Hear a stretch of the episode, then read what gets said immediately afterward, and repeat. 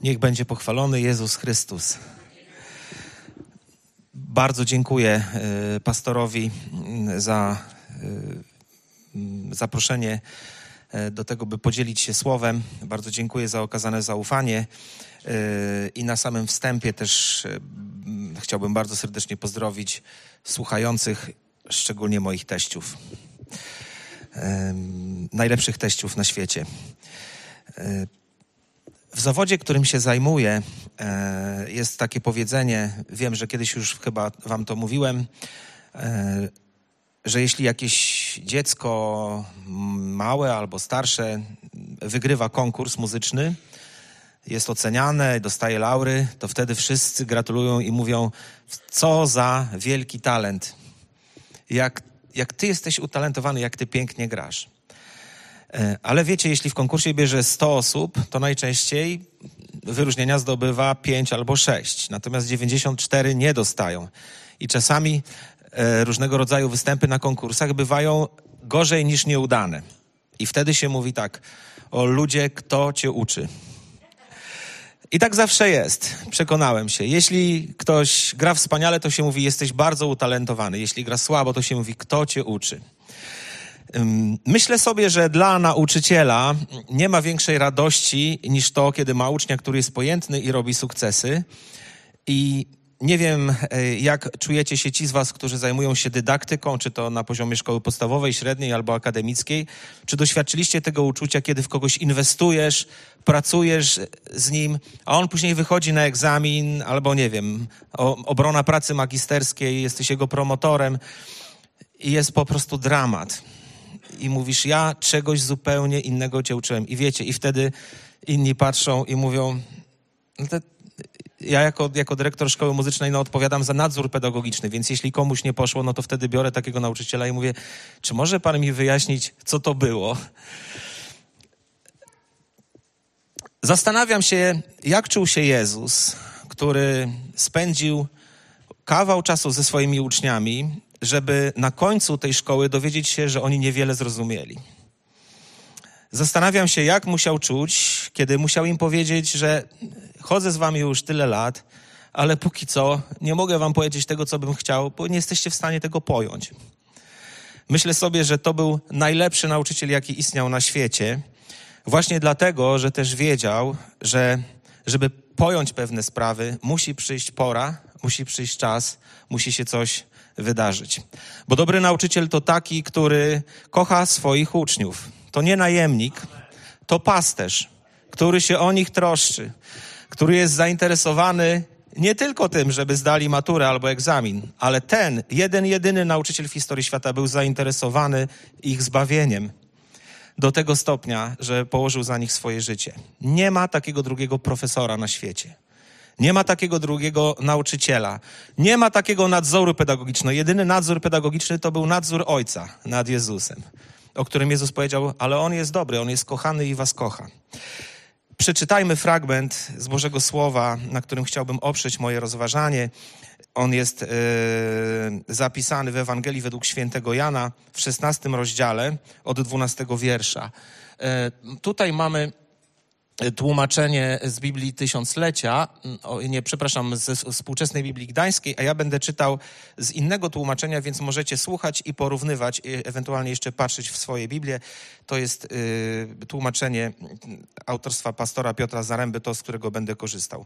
Mam wam, mówi Jezus, jeszcze wiele do powiedzenia, ale teraz nie jesteście w stanie tego przyjąć. Hm. Jednak gdy przyjdzie On, Duch Prawdy, wprowadzi was we wszelką prawdę, ponieważ nie będzie mówił sam od siebie, lecz powie o wszystkim, co usłyszy i powiadomi was o tym, co ma nadejść. On mnie uwielbi, gdyż z mego weźmie i wam przekaże. Wszystko to, co ma ojciec, jest moje, dlatego powiedziałem, że z mego weźmie i wam przekaże. Jeszcze chwila, i nie będziecie mnie oglądać, i znów chwila, zobaczycie mnie. Wówczas niektórzy z jego uczniów pytali jedni drugich, co znaczą te jego słowa? Jeszcze chwila i nie będziecie mnie oglądać, i znów chwila, zobaczycie mnie oraz, gdyż idę do Ojca. Zaczęli się więc zastanawiać, co to za chwila, o której mówi. Nie rozumiemy, o co mu chodzi. Hm. Jezus rozpoznał, że chcieli go pytać i zagadnął, czy rozważacie między sobą moje słowa jeszcze chwila i nie będziecie mnie oglądać i znów chwila, a zobaczycie mnie? Ręczę i zapewniam, wy będziecie płakać i rozpaczać, a świat będzie się bawił. Wy będziecie smutni, ale wasz smutek zamieni się w radość. Kobieta, gdy rodzi, przeżywa trudne chwile, gdyż nadeszła godzina jej porodu, gdy jednak urodzi dziecko, nie pamięta o cierpieniu. Przyćmiewa je radość, że człowiek przyszedł na świat.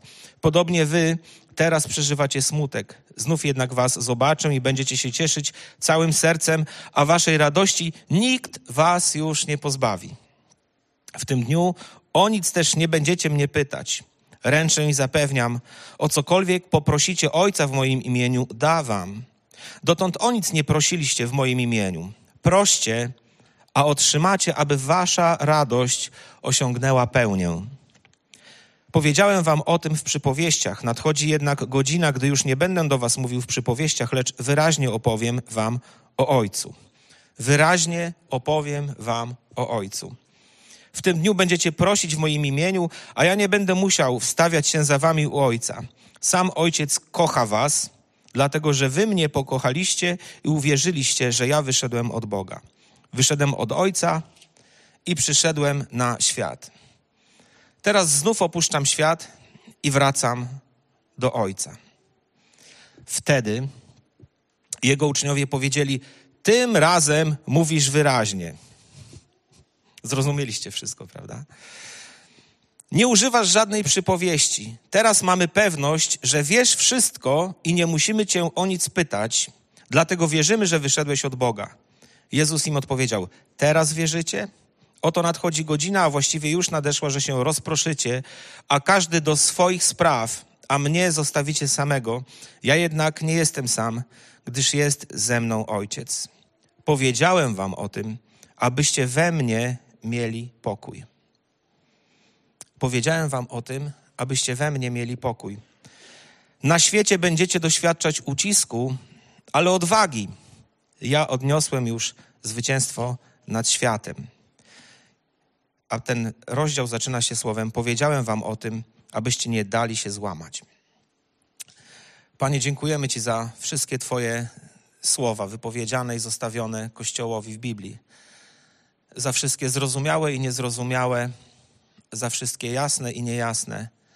Dziękujemy Ci za Ducha Świętego, który przychodzi, by nas wprowadzać we wszelką prawdę. Dziękujemy Ci, że to jest słowo, które pochodzi z nieba, aby nas zmieniać i aby umacniać nas w drodze za Tobą i w oczekiwaniu na Ciebie.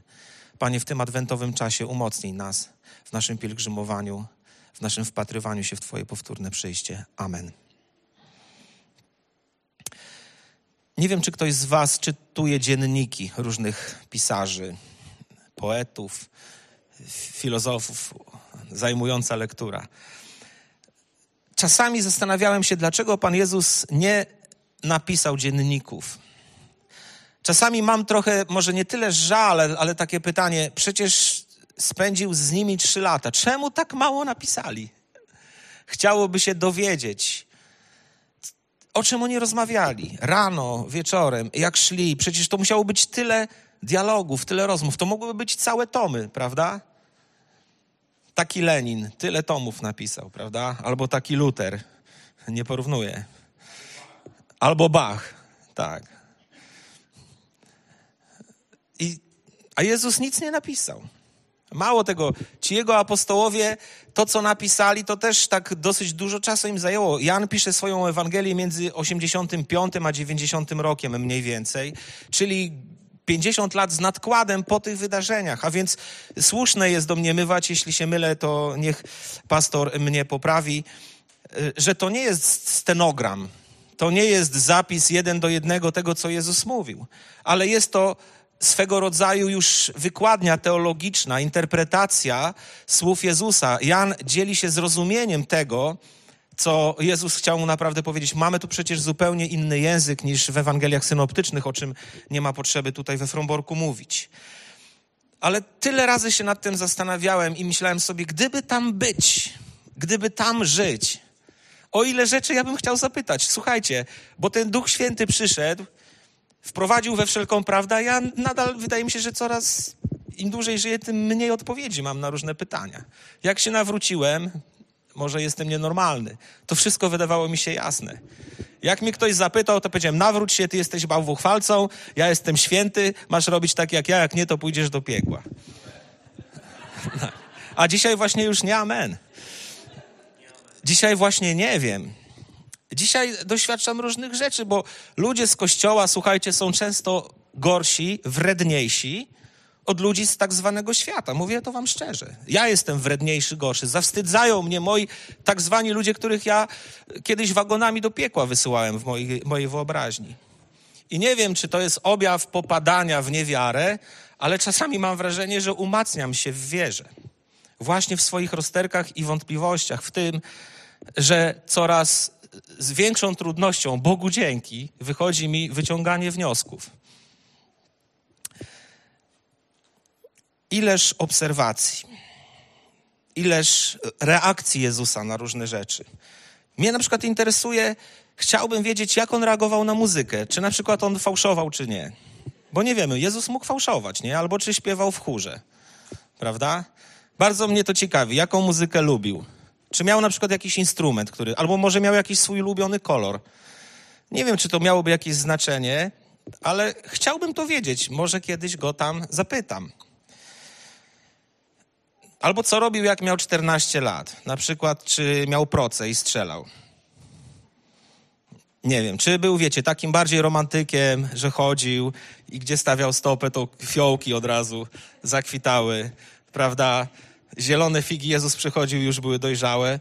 Czy może po prostu zwyczajnie trochę łobuzował, ale tak, że nie zgrzeszył, nie? Bo jest taki rodzaj łobuzowania, nasze dzieci tak łobuzują, że łobuzują, a i tak są grzeczne, prawda?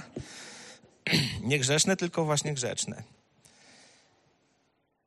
Szkoda, że Jezus nie prowadził dziennika, ale to tylko mi szkoda, bo ja wierzę, że dzięki Bożej opatrzności zostało to, co miało zostać zapisane. I mamy pełne, kompletne, potrzebne do wiary, do wychowywania w sprawiedliwości, do poprawy, do nauki, do napominania i do pociechy słowo, z którego możemy czerpać i możemy być ludźmi księgi. I Bogu dzięki za słowo bo jesteśmy w czasie oczekiwania. Nie dotarliśmy jeszcze do celu. Jesteśmy w podróży i potrzebujemy słuchać słów, żeby nie załamać się w wierze.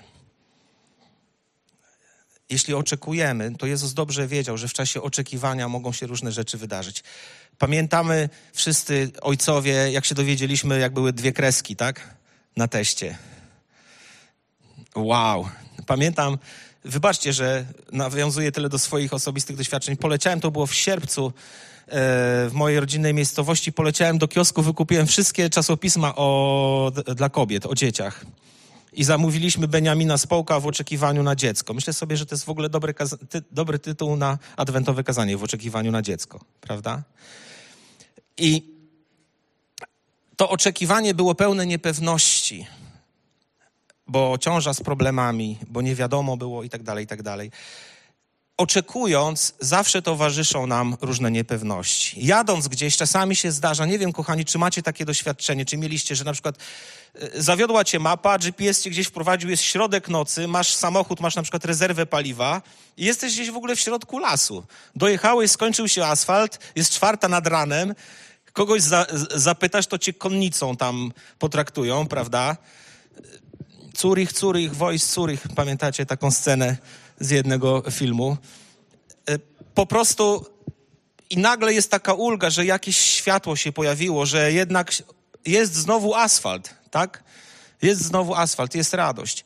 W oczekiwaniu na Chrystusa towarzyszyły ludziom i nam również towarzyszą wątpliwości, rozterki, lęki, strach. Jezus o tym bardzo dobrze wiedział. Po pierwsze, wiedział, że możliwości, nazwijmy to duchowe i intelektualne ludzi są ograniczone. Tak jak sobie zastanawiam się, po co my się właściwie od tylu lat co niedzielę spotykamy i słuchamy kazań? No właśnie dlatego. Nie wiem, pastorze, czy tak czasami miewasz, że tak patrzysz na zbór i mówisz, ich możliwości duchowe i intelektualne są ograniczone. Nie. Ja też tak nie mam, ale Jezus tak miał. po prostu wstawał i mówił, wiecie, chciałbym wam powiedzieć dużo lepsze kazanie, ale niestety na tym etapie tylko tyle możecie przyjąć. Miał odwagę, żeby to powiedzieć. Mało tego, gdybyśmy literalnie odczytali te słowa, że kiedy Duch Święty przyjdzie i wtedy już będziecie wszystko wiedzieli, to by miałoby byśmy mieli domniemywać, że po tym apostołowie już naprawdę będą gigantami wiary. Po pięćdziesiątnicy, słuchajcie, wszystko będzie cacy. A tymczasem czytamy, że nie było cacy.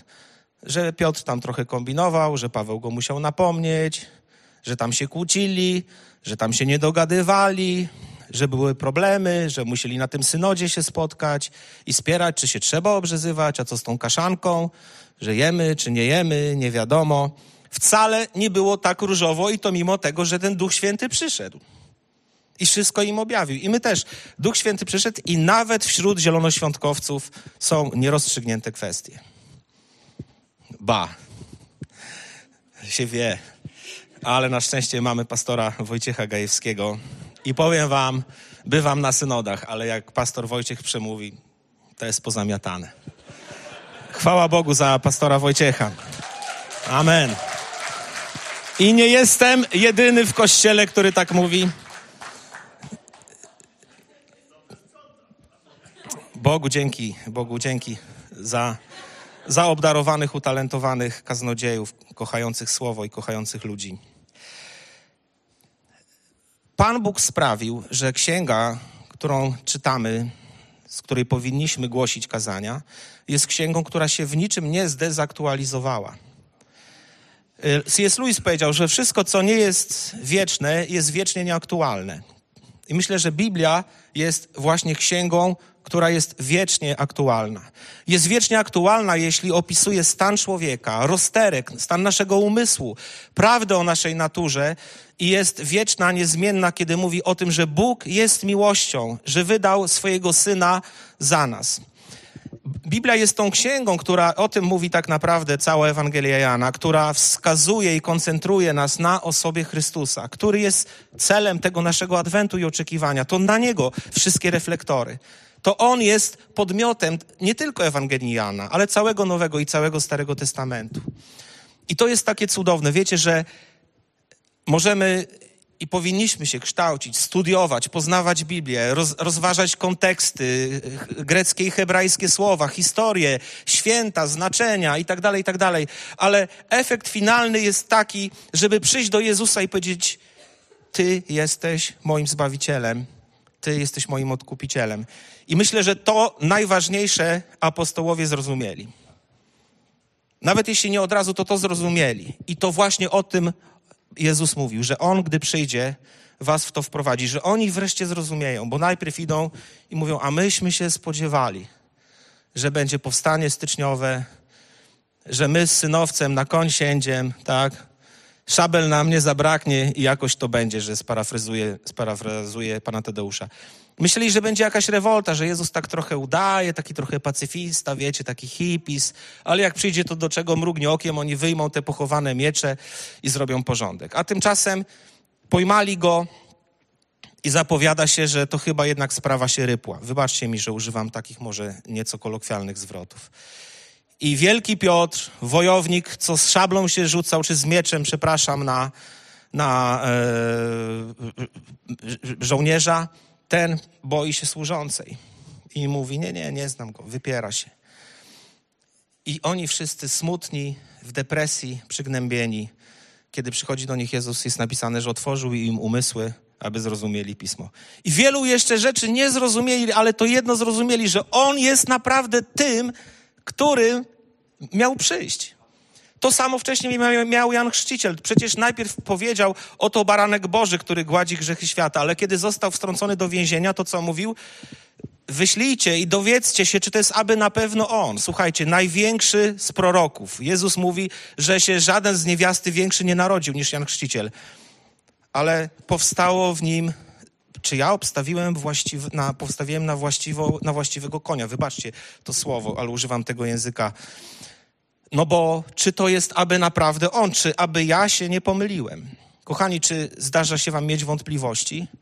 Czy zdarza się wam obudzić rano i zastanowić, a może to jest w ogóle wszystko jakiś mit?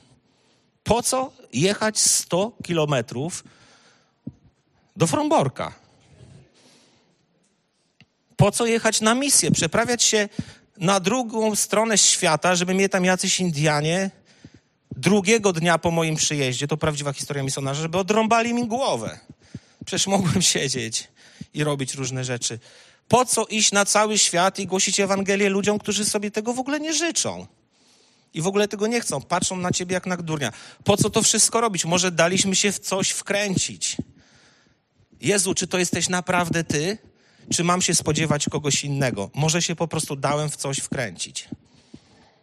Powiedzcie mi, kto tutaj na tej sali nigdy nie miał nawet cienia wątpliwości ani cienia niepokoju co do swojej drogi za Bogiem? Jest ktoś tutaj taki? Ja wierzę, że są. Naprawdę. Są podobno tacy giganci. Szacun.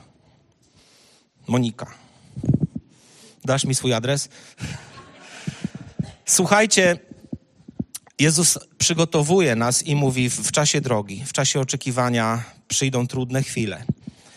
Rozczarujecie się, zgorszycie się zachowaniem innych, ale też tym, że najprawdopodobniej to wszystko, co sobie wyobrażacie, jak będzie, gdy za mną pójdziecie, prawdopodobnie zostanie zweryfikowane przez brutalność tego świata i tego życia, bo ten świat jest inny niż wy, więc będziecie doświadczać nieprzyjemności i przykrości, a to jest trudne i nie każdy w stanie jest to znieść.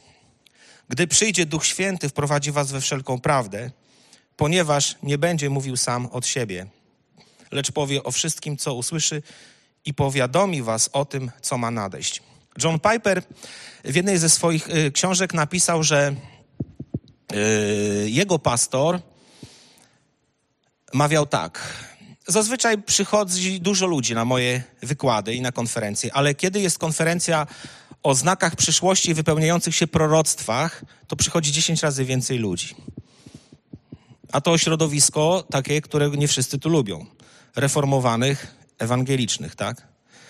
Wiecie, jak my, nam ktoś powie, że nam powie, co będzie, i jakie proroctwa, i jakie znaki, że to już, że te, wiecie, trzy szóstki to wreszcie rozkminiliśmy, co to znaczy, że to już prawdopodobnie, że ta, ten znak, ta bestia, te kody kreskowe, ta Unia Europejska, te, ta, to euro i tak dalej, i tak dalej, prawda? Co chwila taka legenda powstaje.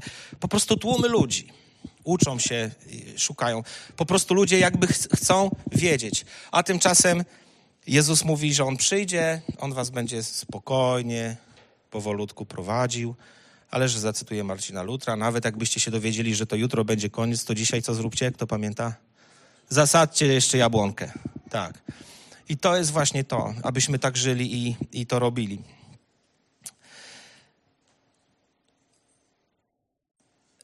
w zawodzie muzyka, wybaczcie, tak jak pastor o history, mówi o zawodzie historyka, ja po prostu nie potrafię uciec od tych muzycznych experience'ów. Takie staropolskie piękne słowo. Jest tak, że wiecie, żeby taki muzyk już dorosły zagrał na estradzie filharmonii na przykład kaprys Paganiniego albo polonez Chopina, musi rozpocząć naukę jako małe dziecko. Nie da się zostać zawodowym muzykiem w wieku 18 lat. To jest po prostu fizycznie niemożliwe. W wieku 15, nawet 16 lat palce i mózg jest już zbyt mało plastyczny, żeby opanować umiejętności konieczne do wykonywania wirtuozowskich utworów. Można grać jako tako, ale nie zostaniesz wirtuozem, jeśli rozpoczniesz edukację w wieku 18 lat. Nie ma takiego przypadku w historii. Możesz zostać kompozytorem, ale instrumentalistą, wykonawcą już raczej nie. Tak to po prostu jest.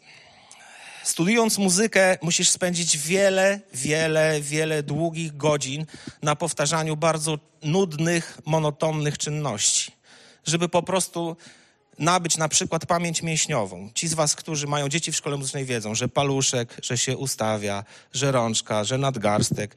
Moja żona ma takie nakładane z Ikei, takie, wiecie, zabaweczki, tu rekinek, tu ten coś i ona się dwoi i troi, żeby te malutkie dzieci, żeby one, one cały czas były aktywne. Bez tego nie ma mowy o sztuce, o wirtuozerii. Studiowanie kompozycji, żeby napisać dobry utwór, to musisz najpierw setki partytur przestudiować, jak to pisali kompozytorzy na przestrzeni wieków, zdobyć zasady kontrapunktu, harmonii itd., tak itd. Tak Nie chcę was tym zanudzać. Ale kiedy przychodzimy już na koncert i do filharmonii, to nas to tak naprawdę nie interesuje. To nas nie obchodzi, ile ktoś tam ślęczał nad tą partyturą. Nie obchodzi nas, że on 20 lat w tej ćwiczeniówce był męczennikiem pięciolinii. Nas interesuje to, że on zagrał dla nas coś tak niewyobrażalnie pięknego, że trąca struny, o których nawet nie wiedzieliśmy, że je w sobie mamy. Po to Bóg dał nam sztukę. Ja wierzę, że to jest jakieś taki, takie, wiecie, przebłysk wieczności. Czegoś, czego po to mamy poezję, tak? Po to mamy architekturę, po to mamy te wszystkie piękne rzeczy. I kiedy czytamy Biblię, kiedy ludzie próbują się spierać i zastanawiać, czy to jest, użył języka muzycznego, kwarta zwiększona, czy to jest kwinta, nie? Ci, co wierzą, że to jest kwinta, pójdą do nieba, ci, co wierzą, że to jest tercja, to pójdą do piekła. A to przecież w ogóle nie po to zostało napisane. Te partytury, te, te, te książki, te ćwiczenia, to jest po to, żebyśmy się zachwycili muzyką te wszystkie wspaniałe słowa, które Jezus nam zostawił, ale tak naprawdę zostawił je swoim apostołom niejako, zaufał im, oni je spisali, są po to, żebyśmy wpatrzeni w Chrystusa powiedzieli: Boże, może ja nie mam tak wspaniałych narzędzi intelektualnych i naukowych, jak ma pastor, ale to, co mi dałeś, wystarcza, żebym zachwycił się Twoim pięknem. Nie muszę, amen nie muszę, nie muszę skończyć Akademii Muzycznej i spędzić 20 lat w ćwiczeniówce, żeby usłyszeć, słuchajcie, finał dziewiątej symfonii Dworzaka i po prostu powiedzieć, życie jest piękne, jestem w innym świecie. To jest ten wielki dar. I Jezus mówi, nawet głupi na tej drodze nie zbłądzi, a właściwie mówi to prorok zapowiadający przyjście Jezusa. Każdy z nas, kto dzisiaj tutaj jest, każdy z nas, kto dzisiaj słucha tego słowa, jest wystarczająco mądry, wystarczająco zdolny, wystarczająco inteligentny, wystarczająco wrażliwy, żeby zachwycić się i zakochać w Jezusie Chrystusie, w naszym Panu i w Odkupicielu. I to jest ta szkoła, którą uczniowie zrozumieli. I dlatego Jezus był tak dobrym nauczycielem, bo powiedział: Mówię wam to, abyście nie zwątpili, gdy przyjdą trudne chwile. Nawet jeśli nie będziecie rozumieli, co się dzieje, nawet jeśli nie będziecie rozumieli, dlaczego te prześladowania, dlaczego jedni są uzdrawiani, a inni nie, dlaczego jest to, dlaczego jest tamto, będzie wiele dlaczego i słuchajcie, i my do śmierci nie znajdziemy odpowiedzi na wiele dlaczego. Ale na to najważniejsze pytanie już znaleźliśmy odpowiedź że Jezus Chrystus, Mesjasz żydowski, jest też naszym Mesjaszem, naszym Zbawicielem, naszym Odkupicielem i że przelał za nas swoją krew. I za chwilę, jak ja się cieszę, że znowu jestem we Fromborku, jak czekałem, słuchajcie, że znowu będziemy mieli za chwilę komunię. Będziemy czytali słowo o nowym przymierzu w przelanej krwi. Wiecie, myślałem sobie, modląc się wczoraj, mówię, Boże, krew sama z siebie się nie przelewa.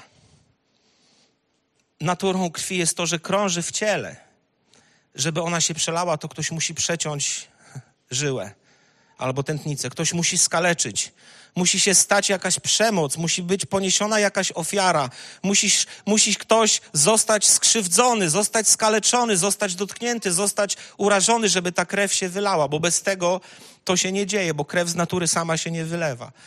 Żaden normalny człowiek sobie żył nie przecina, ale Chrystus pozwolił przeciąć swoje żyły, przebić swój bok, stać się ofiarą, a my dzisiaj stajemy i mówimy: Panie, wiele rzeczy nie rozumiem, wiele rzeczy nie wiem i pewnie się nie dowiem, ale jedno wiem, że Ty jesteś zawsze po mojej stronie. I to jest cudowne, słuchajcie. I to jest nadzieja, której potrzebujemy. To jest mój adwent. To jest moje oczekiwanie na Chrystusa, którego przyjścia się już nie lękam, bo patrzę na Niego jak na tego, który mnie umiłował, mimo tego, że wie, kim jestem. Jakże Go nie chwalić. Słuchajcie, jakże się nie radować. Jakże nie przyjeżdżać do Fromborka. Nawet jeśli nie ma tu piaskarek. Albo są nie, nie za często. Bogu niech będzie chwała za wszystko. Powiedziałem wam, abyście się nie dali złamać. Czy mogę ten pierwszy tytułowy y, slajd? Powiedziałem wam o tym, abyście we mnie mieli pokój. Niech ten pokój nam towarzyszy. Słuchajcie, niech ten pokój się z nas wylewa do ludzi, którym tego pokoju tak dramatycznie brakuje. Niech przepełni nas ten Boży pokój, który płynie z wiary w Jego słowo. Bo On powiedział: To wam powiedziałem, abyście mieli pokój we mnie, abyście się nie lękali. A więc miejmy ten pokój i abyśmy nie dali się złamać. Amen. Bogu niech będzie chwała. Dziękuję za Waszą uwagę.